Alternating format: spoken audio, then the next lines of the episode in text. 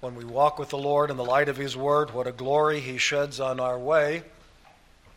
While we do His good will, He abides with us still and with all who will trust and obey. Trust and obey, for there's no other way to be happy in Jesus than to trust and obey. That's a song familiar that most of you have sung, no doubt, sometime and maybe frequently in your lifetime. I wouldn't say it's the strongest hymn doctrinally that I have ever observed, but there is an important truth that is involved there, and that is the combining together of faith and works, trust and obey. That mysterious combination that we often have difficulty with, but which our text this morning is going to help us with. But that's the big question, isn't it? What is the right relationship between faith and works? We know, I think, that we must not make works a requirement for salvation, for that's contrary to the Bible. But neither must we omit works from the inevitable results of salvation, for that also is contrary to the Bible. And we must not use one Bible truth to cancel out another. The Bible teaches us that justification is by faith alone but it also teaches us that the faith that saves is never alone, it's always accompanied by works, good works. And so today we come to a puzzling text, at least puzzling to many people, that combines together the subjects of works and salvation, where Paul tells us in Philippians 2:13 to work out your own salvation with fear and trembling. Works and salvation, so close together in the same verse. Work out your own salvation with fear and trembling. That very language tends to grate upon evangelical ears. Work out your own salvation. But it's God's Word. And committed to the Word of God, we must therefore endeavor to understand what it means and to apply it to our lives as given. So let's consider four aspects in our chosen text today to help us understand this issue. And our text is verses 12 and 13 of Philippians chapter 2. I see number one, a perfect example. Second, a growing obedience. Third, a human responsibility. And fourth, a divine activity. And we begin with a perfect example. Verse 12 opens by saying, Therefore, my beloved, therefore, my beloved. These tender appeals of the Apostle Paul come quite frequently, and here's another one my beloved, he calls the Philippian church, the members of that church, beloved to Paul because they are beloved to God, but beloved to Paul because of the strong ties of personal fellowship which he enjoys with these people. That's difficult to have those ties unless there is regular personal contact. Beloved to Paul because of the partnership which they enjoy together in the gospel the Philippian church, more than any of the other churches, supported Paul in his travels as a missionary apostle. Beloved, because of their relationship together, their common faith in the Lord Jesus Christ, and beloved, in spite of imperfections among them, because imperfections exist in all of us, and Paul deals with some of the problems and imperfections in the Philippian church in this epistle, but nevertheless, in spite of all of that, they are beloved because, well, because of all the reasons that I just suggested. Beware of the critical spirit that would drive us apart in the body of Christ. It rises so easily because of the sin that is within us and because of our clever adversary who knows how to dissuade us, how to move us away from truth, and how to separate us from the fellowship of the saints, which is so important. Therefore, my beloved. But it is that connecting particle, therefore, that points us back to the perfect example. Therefore, it comes up often. Therefore, a conclusion based upon what has gone before. Therefore, a connection with the previous context. And what is the connection? Therefore, in the light of Christ's submission, and therefore in the light of Christ's exaltation. Christ's submission, that wonderful passage that we have examined. Let this mind be in you, which was also in Christ Jesus. And there's a very close connection here. We can start by noticing the word obey. We find it in our text in verse 12, therefore, my beloved, as you have always obeyed. But we read earlier in verse 8 that Jesus obeyed. And being found in appearance as a man, he humbled himself and became obedient even to the point of death. In the light of Christ's submission, in the light of Christ's obedience, in the light of Christ's works, if we want to use that word, because that's what we're talking about here, work out your own salvation in fear and trembling. And therefore, my beloved, you should obey. You should do the works that God has commanded because of the example of Jesus Christ, who himself obeyed his heavenly Father. Mystery of mysteries, but nevertheless true, and very importantly so. In fact, all of Christ's condescension was a series of acts of obedience.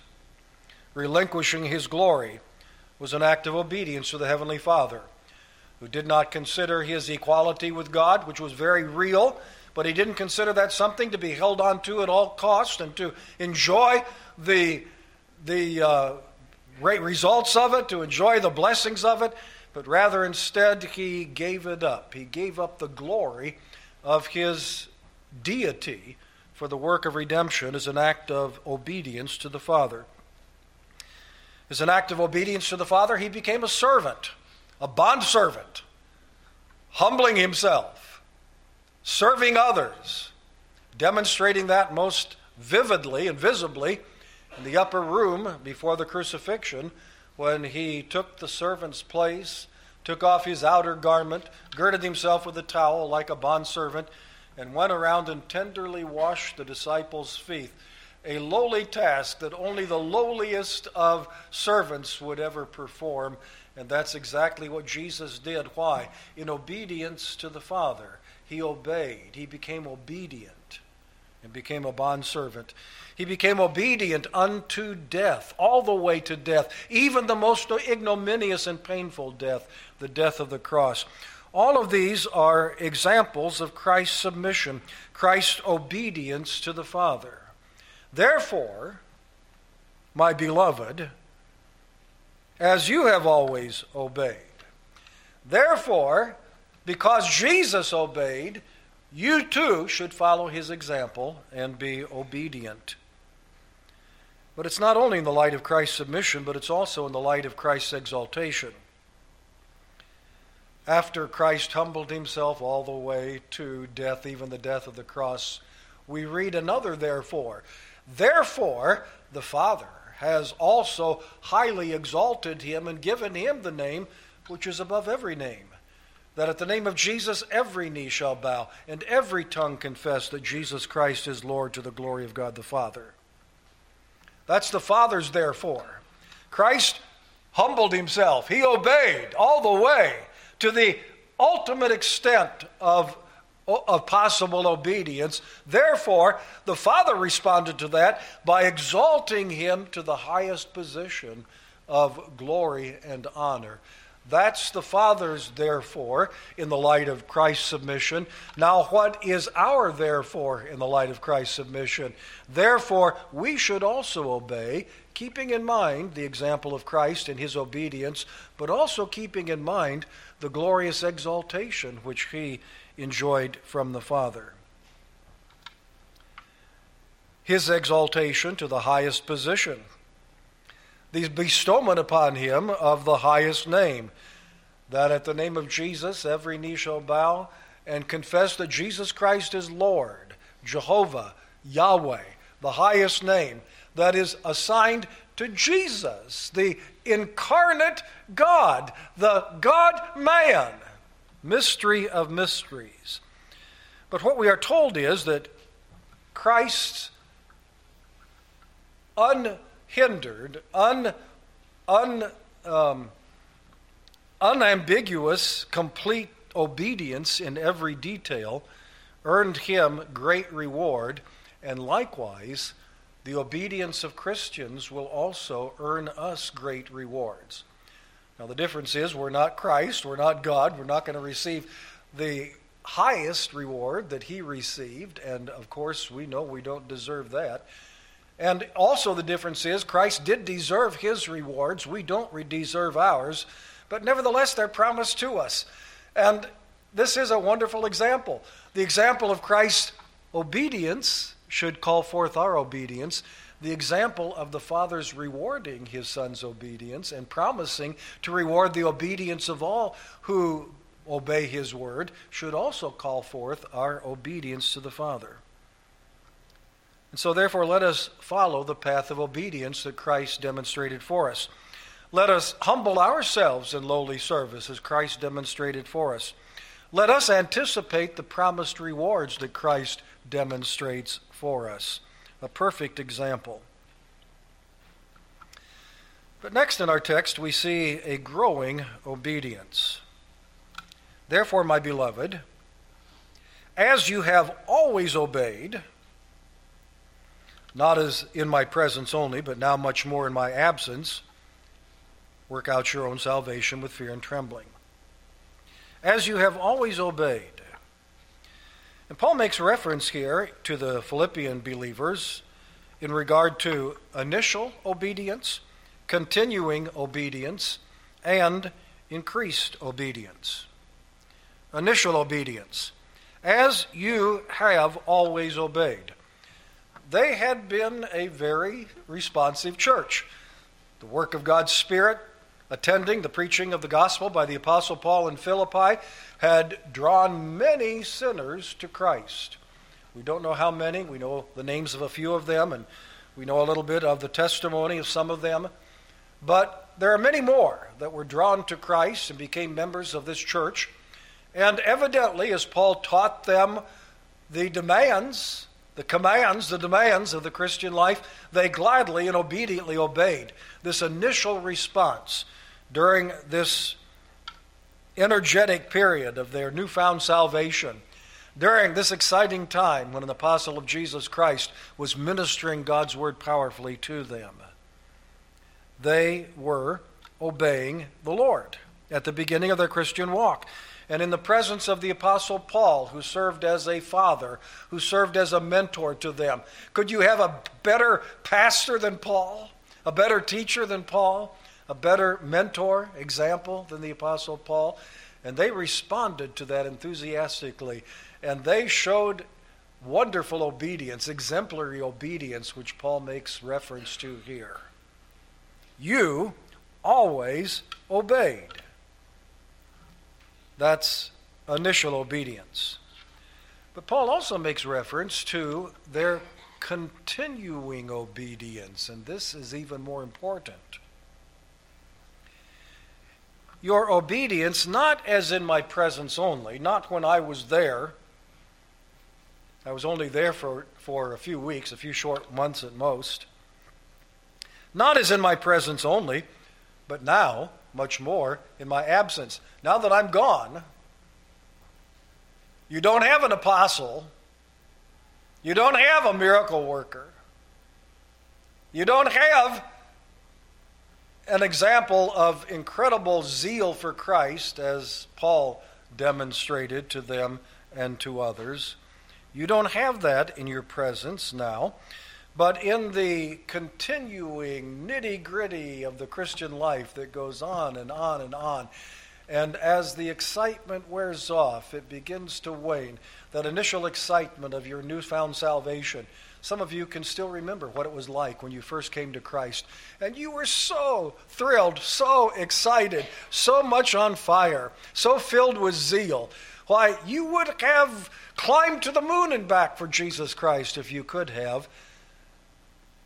Do you still feel that same way? What's going on now? Are you as obedient? Are you as fervent? Are you as committed to Christ now in the weeks and months and years that have rolled on as you were in the beginning? Well, Paul recognizes the tendency that we have to slack off a bit. Let's pull back a little bit. We've been overdoing it, perhaps. So let's pull back a bit. But Paul says you need to continue to obey, and he, he makes reference to the fact that they did seem to be continuing, to some degree at least, how you were obedient in my presence, but now much more in my absence, and that's not saying that you are much more obedient in my absence. He's saying you ought to be. So many times it's the other way around. The great apostle's gone, the great leader's gone, the great personality's gone. So now we slack off a bit. Paul says, oh no, it should be the other way around. Now, as time has gone on, we should not see less obedience, less zeal, less commitment. There ought to be more. But it certainly ought to be increasing. And though the motivating personality, namely the Apostle Paul, has been removed, the Word of God has not gone anywhere. The Spirit of God has not abandoned you. The commands of God have not been withdrawn.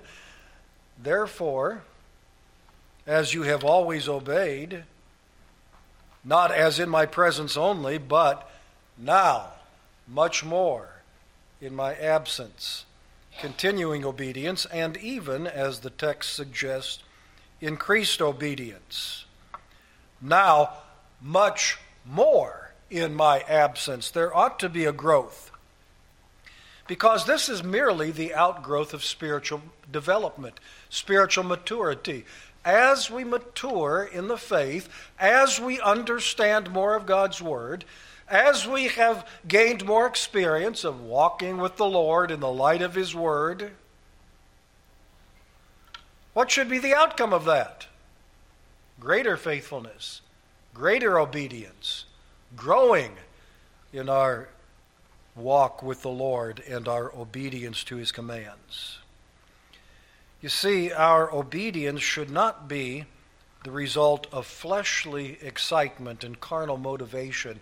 And when it is, it soon is, is snuffed out, it soon wanes. There are certain styles of Christianity that seem to depend upon that. Come to church and get a booster. Get a, you've, you've been vaccinated, but now you need a booster. And next Sunday you'll need another booster. And next Sunday you'll need another booster because it wears off by Monday or Tuesday. So come back and we'll have excitement. It'll be all exciting and grand and glorious, and we'll jack you up for another day or two. But if you miss too many Sundays, you'll be back in the doldrums again because that's all blessed, based upon fleshly excitement and carnal response. And that won't get you anywhere. That doesn't produce real spiritual maturity and growth. But Paul is telling us that Christian growth, listen to me now, Christian growth is normal Christianity.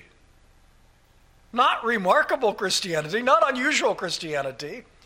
It's not that there are a few saints that really have achieved. They are super saints. They, they really seem to have it all together.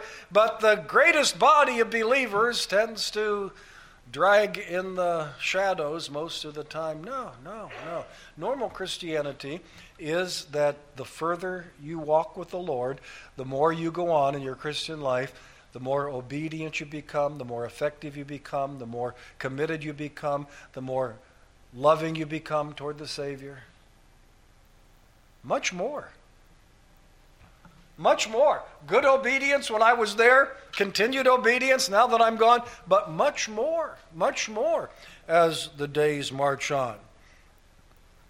And you may ask, well, where do I find the motivation for that kind of obedience? If it's not in the raucous music and the drum beat, and the guitars. If it's not in the uh, the smoke machine and the, and the flashing lights on the platform. You say, where does that come from? Yeah, you, you're, you're so sheltered. Uh,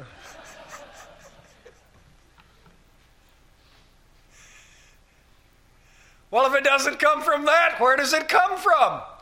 I'm glad you asked. Hold on to that thought. We'll get to it in verse 13. But now we move on, number three, to a human responsibility, verse, verse 12, the last part of verse 12. Work out your own salvation with fear and trembling. And now here we come to the central thought of these two verses. Work out your own salvation. This tells us what we must do and how we must do it. What must we do? We must work out our salvation. Work, not coast. If you coast in your Christian life, you're not going to achieve what God has in store for you. Not, listen to me now, let go and let God. Now, I recognize there's an element in truth in that if you, if you shape it and define it carefully enough. But in general terms, that's a very misleading phrase that's very commonly proclaimed in certain, certain Christian circles. The idea seems to be the problem is you've been trying too hard, and if you'll just quit trying and let God do it, then you're going to really soar in your Christian life. Nope. If you stop working, you're going to flop in your Christian life.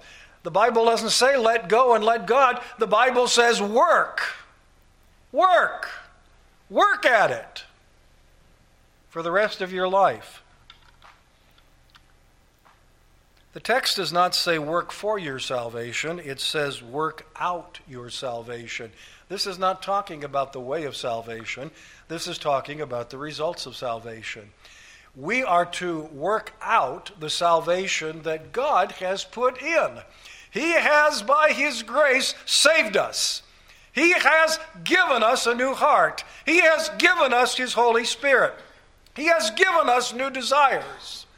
We've got all the tools we need to now be able to work for Him, to please Him, to obey Him. And it is now our responsibility to take hold of these things that God has given, these things that accompany salvation, and work with them, work with them, work with them, work with them, work them out of our hearts, out of our lives, out of the inward man where God has made these changes. Work out to maturity, work out to full development the salvation which has come to you all by the grace of God. Work it out into every aspect of your life. Work it out. It's not just for church. It's not just for Sunday morning. It's not just for when you are with Christians. It is for Monday, Tuesday, Wednesday, Thursday, Friday, Saturday, as well as Sunday. Make sure that your salvation is apparent at home in your relationship with your spouse and with your children, and with your relatives. Make sure that the salvation that God has given you is, is worked out to full development on your job, with your coworkers, with those that have, have uh, authority over you, your attitude toward them, and your proper godly submission to them, and the way you treat those that you may have responsibility beneath you. Work out your salvation so that the, the Jesus Christ is seen in all of these aspects of your life. Work it out. Work it out in your in your entertainment. Work it out in your recreation. Work it out in, in your television viewing. Work it out in your life. Work out your salvation.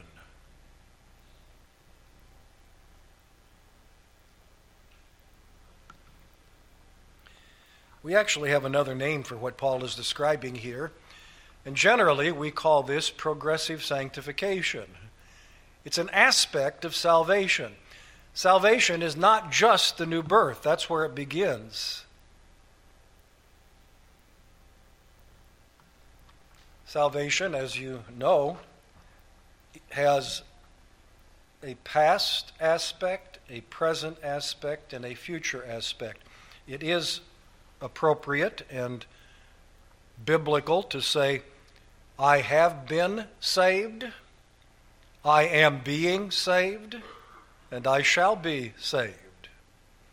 I have been saved by the work of God's Spirit, birthing me into the family of God. I have been saved. I have been justified. And that, that's done deal. That's, that's settled. There's nothing going to change that. That's a guarantee of, of what's to come. That's a guarantee of the results. God has done a work in my life. I have been saved by the grace of God, but also by the design of God. The way He saves us, I am being saved day by day by day by day. I'm being a little bit more conformed to the likeness of Jesus Christ. And one day, I shall be saved. I shall be completely saved. I shall be completely holy. I shall be free from sin. I shall enjoy the presence of my Savior. I shall be able to worship him without hindrance. I shall have no wrong thoughts. I shall have no wrong attitudes. I shall speak no wrong words. I shall be saved completely. Well, now, if you have been saved, you are in stage number two. You are being saved, and that's what Paul is talking about. This being saved part requires your work, it requires your cooperation, it requires your involvement. You work out your salvation. That's what we must do. And how must we do it? With fear and trembling. With fear and trembling before God, we trust in Him, not self. When we think we can do it, we have fleshly confidence, we fall and fail. Remember Peter? Jesus said, You're going to flee. You're going to, you're, you're going to abandon me. Peter said, Not me. Oh, I'll never do that. I'll die with you, Lord. And just a few hours later, a young lady said, Aren't you one of them? Peter said, Not me. I don't know him. I don't know him. Fleshly confidence fell flat on his face. But we work out our salvation with fear before God and trembling before Him, conscious of our weakness, conscious of our remaining sinfulness, recognizing it's there and it will trip us up if we're not vigilant at all times. Work out your own salvation with fear and trembling. Not fear of what God might do to me, but fear of what I may do to fail to please Him and to honor Him. That should cause me great seriousness, great fear, great trembling before God. I work out my salvation with fear and trembling, with a sense of reverence, a sense of awe, a sense of trust, a sense of humility before the very throne of God. I'm working out daily my salvation with fear and trembling. So that is the human responsibility. What have we had so far? Number one, a perfect example. Number two, a growing obedience. Number three, a human responsibility. But now we come, number four, to a divine activity. Work it out. For it is God, verse 13, who works in you both to will and to do for his good pleasure. Is that a contradiction? Verse 12 says, You work it out. Verse 13 says, God is working it out.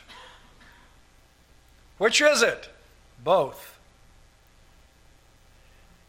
You work out your salvation with fear and trembling, for it is God who works in you.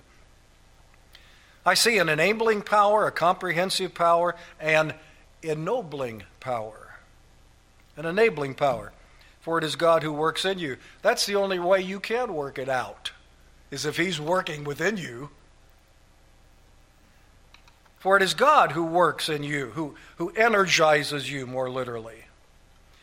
But here's the thing God doesn't do the work in our place as our substitute, He works in us, He works through us, He works with us to enable us to do the work which He energizes and enables.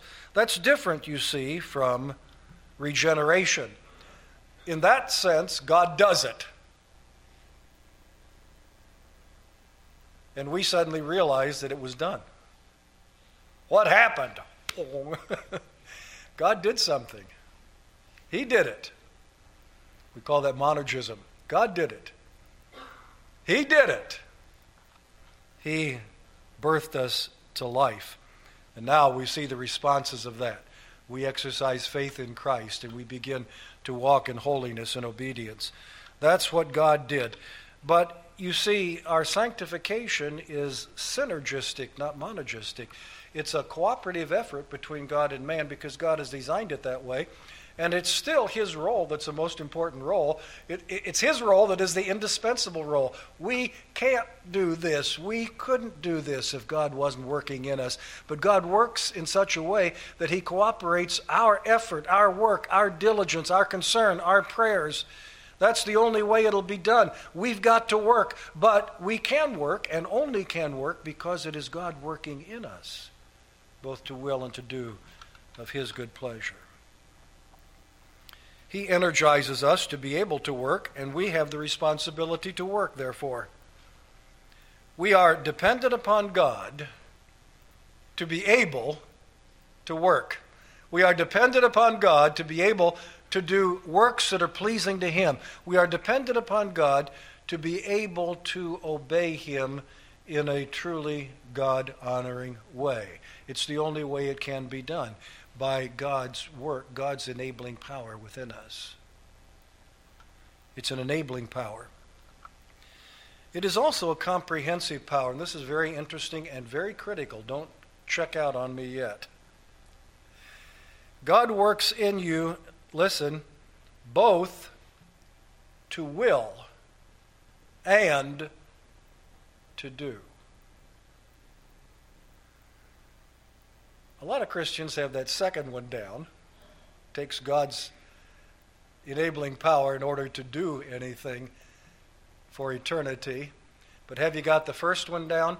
It takes God's enabling power to even have the desire to do it, to will to do His good pleasure. That's what the Bible says. What the Bible teaches us is that sin corrupts both our ability to do right and our will to do right. We don't want to. Why? Because we love darkness rather than light, because our deeds are evil. Until God deals with that, we will never will to do what is right. But for those who have been saved, it is God who works within us both to will, to, to, to activate our will, and to enable us to do for His good pleasure. Sin corrupts both the ability and the will, both the ability to choose and the ability to accomplish, but God provides both. And that answers the question where do I get the desire to work for Him if it's not worked up by fleshly inducements? Here's where you get it God provides it. He provides the will, the desire, as well as the ability to perform an enabling power, a comprehensive power, and ennobling power. Why does he do this? It's for his good pleasure. Why does he do this? Because it pleases him to do it. That's the only answer we need.